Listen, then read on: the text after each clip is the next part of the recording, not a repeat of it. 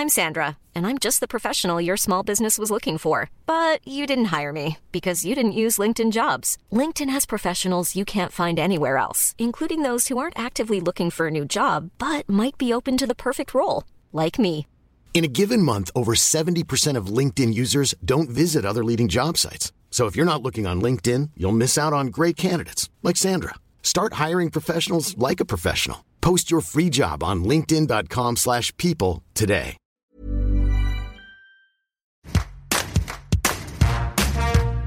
Un couple sur quatre en âge de procréer est touché par l'infertilité en France, selon un rapport remis en février 2022 au ministère de la Santé.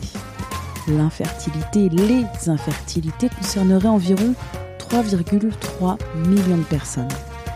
Des techniques d'assistance médicale à la procréation, PMA, aident les couples hétérosexuels, les couples lesbiens et les femmes seules à procréer en France. À la fin des années 2010, environ 3,4% des enfants français naissent grâce à ces techniques. La PMA, rappelons-le, c'est l'ensemble des pratiques médicales, cliniques et biologiques permettant la conception in vitro, la conservation des gamètes, des tissus germinaux, des embryons, le transfert d'embryons et l'insémination artificielle. Différentes techniques qui sont prises en charge sous certaines conditions par l'assurance maladie. Dans ce parcours de PMA qui peut être long, le professionnel de santé entre dans la vie du couple, fracasse parfois ce projet d'enfant conçu dans l'intimité à deux, entre les nombreux examens prescrits, parfois douloureux, l'attente, l'espoir, les échecs, nombreux sont celles et ceux qui évoquent un parcours du combattant pendant une PMA. Dans cet épisode de Tout s'explique, on évoque cette intimité du couple parfois chamboulée par la PMA, du passage d'une sexualité plaisir à celle reproductive. Notre invitée est Aurélie Ronfaux, doula, directrice de création et designer, créatrice du site et du podcast Le Trimestre Zéro. Aurélie Ronfaux a publié L'aventure de la vie, un guide du désir d'enfant et de la PMA chez Vibert. Première question, un peu vaste. Comment la PMA influe-t-elle sur les relations de couple? Effectivement, c'est un parcours du combattant. Ça implique euh, beaucoup de temps, beaucoup de rendez-vous médicaux, une intimité beaucoup pour la femme dévoilée, beaucoup de prises de médicaments aussi, des changements corporels, des changements hormonaux, émotionnels. Et donc forcément, quand on est en couple, euh, que ce soit un couple hétéro ou, euh, homosexuel, euh, bah, si on a des changements personnels, ça implique le partenaire. Et pour le coup, bah, la sexualité peut être impactée. Alors, sans faire de généralité, euh, elle est forcément impactée parce que le rapport que l'on a au corps pendant euh, un parcours de PMA est modifié. On va passer d'une sexualité plaisir euh, de couple à une sexualité reproductive. La sexualité reproductive, ça veut dire quoi concrètement? La sexualité reproductive, c'est que le couple va avoir une sexualité dans l'objectif d'avoir un enfant versus une sexualité plaisir où euh, avant d'avoir ce désir d'enfant, euh, on explore sa sexualité euh, sans enjeu majeur à part se faire plaisir. Bah là, ça va un petit peu s'inverser, beaucoup s'inverser, et la reproduction va rester, va être un objectif. Alors le mot est pas beau, mais justement, ça va devenir un objectif. Notamment des rapports sexuels qui sont programmés. Alors les rapports programmés, ils ont lieu pas forcément de manière systématique.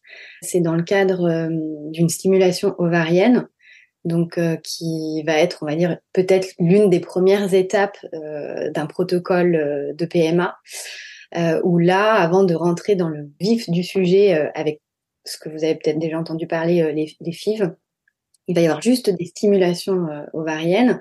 Et là, les rapports vont être programmés où on va dire c'est à ce moment-là que vous avez ovulé et donc ayez un rapport sexuel programmé. Si on va plus loin dans la PMA et dans ce qui est proposé en aide médicale, le rapport n'a même plus à être programmé. Et c'est là aussi que ça peut être très déroutant, c'est que le référentiel change complètement. La procréation ne passe plus forcément par le rapport sexuel. Vous avez parlé de la FIV, on va développer FIV, c'est fécondation in vitro. C'est quoi exactement? Alors la fécondation in vitro, c'est la femme qui produit tous les mois euh, des ovules. Ces ovules vont être ponctionnés euh, sous anesthésie générale ou locale. Donc retirés du corps de la femme. Récoltés euh, du corps de la femme. En parallèle, euh, si on parle pour un couple hétérosexuel, l'homme va aller faire un recueil de sperme, donc se masturber pour recueillir les, les, spermatozoïdes. Et en laboratoire, les ovules récoltés à l'extérieur et les spermatozoïdes récoltés aussi à l'extérieur vont être mis ensemble dans une petite éprouvette pour qu'il y ait naissance ou pas d'embryon. Du coup, on parle de, de fécondation à l'extérieur du corps de la femme, donc in vitro. Vous le disiez euh, dans votre première réponse, des examens nombreux et qui peuvent être invasifs pour la femme, voire chez l'homme. Alors, c'est quoi globalement ces examens? Au départ, il y a des examens de bilan euh, pour euh, savoir où on en est dans sa fertilité justement et savoir s'il y a besoin d'avoir un recours euh, à une aide médicale. Et puis pendant les protocoles, eh ben ça va être donc ce que je disais tout à l'heure de la stimulation ovarienne parce qu'il va falloir produire ses ovules. En temps normal, une femme chaque à chaque cycle produit un à deux ovules par mois. là, l'objectif dans le cadre d'une PMA, c'est d'optimiser tout ça et donc d'en produire beaucoup plus. Donc ça, c'est stimulé par des hormones qui sont euh, injectées par, euh, par piqûre tous les jours quand on est en protocole. Et pour voir comment ça évolue, et eh ben ça va être un rendez-vous toutes les 48 heures avec euh, le ou la gynéco pour faire des échographies pelvienne, donc euh, vaginale, pour contrôler euh, l'évolution euh, interne. Vous avez un podcast, le trimestre zéro, donc vous rencontrez quand même pas mal de, couples, de, personnes qui sont confrontées à la PMA, qui sont confrontées aussi au FIV. Qu'est-ce qu'on vous dit sur ce parcours du combattant qui est la PMA et comment cela influe sur les relations de couple? Bah, Globalement, c'est très dur. Je pense que personne ne s'y attend. Comme n'importe quelle difficulté dans la vie, hein, mais bah, c'est compliqué de se rendre compte de tout ce que ça implique. Après, dans la vie d'un couple et ou d'une femme et ou d'un homme, moi, ce que je constate, c'est que plus le temps passe et plus on peut faire ce parcours une force, parce que il faut parler, parce qu'il faut euh, partager, échanger, se transformer en fait tout simplement. Donc, euh, je fais ce parallèle que on parle d'un parcours du combattant, mais que ça peut devenir un chemin de vie initiatique. Ça va être la même chose pour euh, la sexualité. C'est qu'on peut le prendre comme euh, quelque chose de bah, qui vient perturber euh, une sexualité et qui est négatif, mais on peut aussi en faire quelque chose pour le transformer de manière positive et, et finalement réexplorer autrement son corps, la communication dans le couple, la sexualité qui peut aller bien au-delà de ce qu'on imagine ou ce que la société nous pousse à imaginer aussi de ce que doit être une sexualité. Quels sont en gros euh, des leviers plutôt que des conseils, des leviers pour transformer ces examens répétitifs, ces nouvelles qui sont parfois euh, pas très satisfaisantes, ce projet de bébé qui tarde euh, parfois sur plusieurs mois, parfois sur des années, parfois qui ne se réalise pas. Comment faire de ce parcours un levier pour la résilience et pour prendre confiance en soi et renouveler sa relation de couple? Alors déjà d'une, c'est pas facile, euh, ça prend du temps, euh, mais, mais je dis ça surtout, enfin pas du tout pour décourager, mais pour dire que c'est normal s'il y a des phases euh, qui sont plus difficiles que d'autres. Maintenant, je pense que c'est un parcours qui invite à être à l'écoute de soi, à l'écoute de son corps, à l'écoute de son partenaire. Personne peut garantir qu'il y a un bébé qui arrive, mais si on veut que dans la durée, en tant qu'individu et en tant que couple, on s'y perde pas et que voilà, on continue à vivre de manière heureuse et apaisée. De réapprendre à avoir confiance en soi, même si elle est malmenée. L'écoute de soi, je pense, permet de reprendre confiance en soi, de s'entourer si c'est possible. Pareil, ça dépend des périodes. Il y a des fois, on n'a pas envie, mais quand c'est possible, s'entourer des bonnes personnes peut permettre de traverser euh, tout ça et puis euh, de reconsidérer euh, aussi son pouvoir euh, féminin et son pouvoir masculin.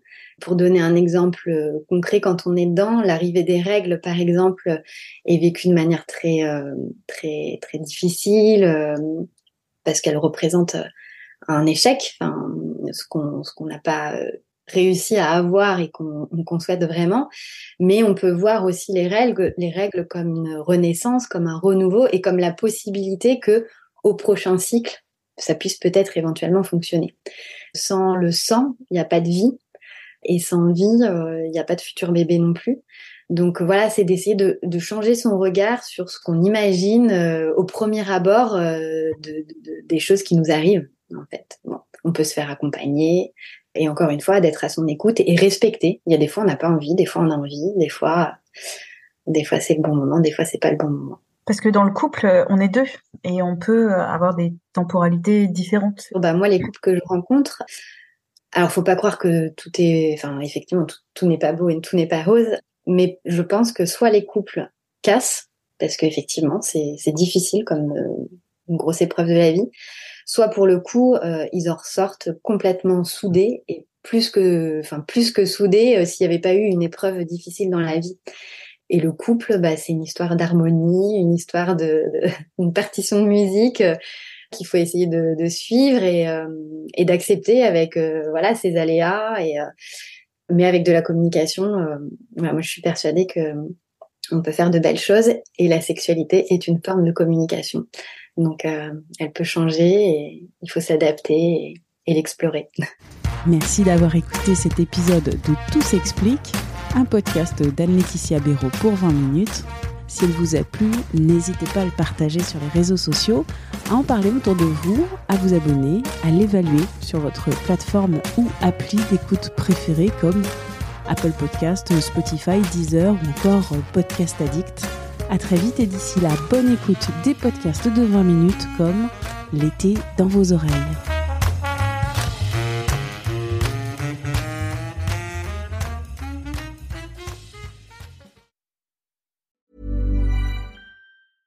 Okay, I have two new obsessions that I need to share with you.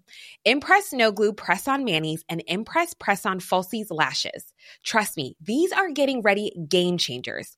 Both require no glue, so there is no damage to your natural nails and lashes, no mess, and no annoying dry times. Just one step and you're done. Boom instant glam. Visit impressbeauty.com slash presson and use code PRESSON25 at checkout for 25% off Impress Manicure and Press-On Falsies.